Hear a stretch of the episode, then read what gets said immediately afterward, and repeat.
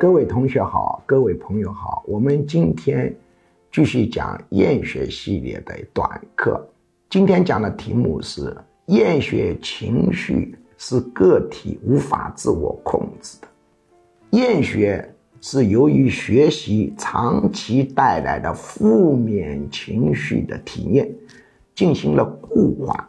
轻度厌学只要一进入学习状态。他就厌烦、紧张、焦虑，脑子停摆，效率下降，讨厌学习。中等的，他会出现头痛、头昏等现象；严重的，只要一进入学习状态，就会出现呕吐反应，甚至心慌气急、喘气等等。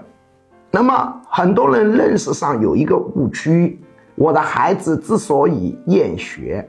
特别是没有达到中等和重度厌学的孩子的父母，也就是说轻度厌学的孩子的父母，他们认为孩子依靠自己的主观努力是可以把这种厌学现象压下去了，这是一种错误的认识。他无论如何控制，都无法控制出良好的结果，都无法。控制这种一进入学习状态就厌烦、紧张、焦虑、脑供血不足、脑子停摆的现象。一进入厌学状态，它实际上是进入一种轻度的或者中等的或者重度的焦虑状态。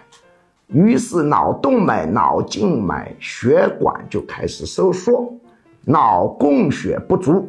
这不是说他主观努力。可以控制的，学习效率一定是很差劲的。厌学是长期造成的，所以他必须配合非常先进的心理干预技术来解决这个问题。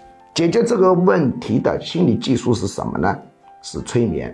之所以我选择催眠，是因为我试过人本主义心理技术、认知行为疗法。认知疗法各种各样的心理技术，最后发现是以催眠为核心，配合其他的技术，并且父母亲自下场，要长达非常长的时间的次数很多的催眠，效果最好。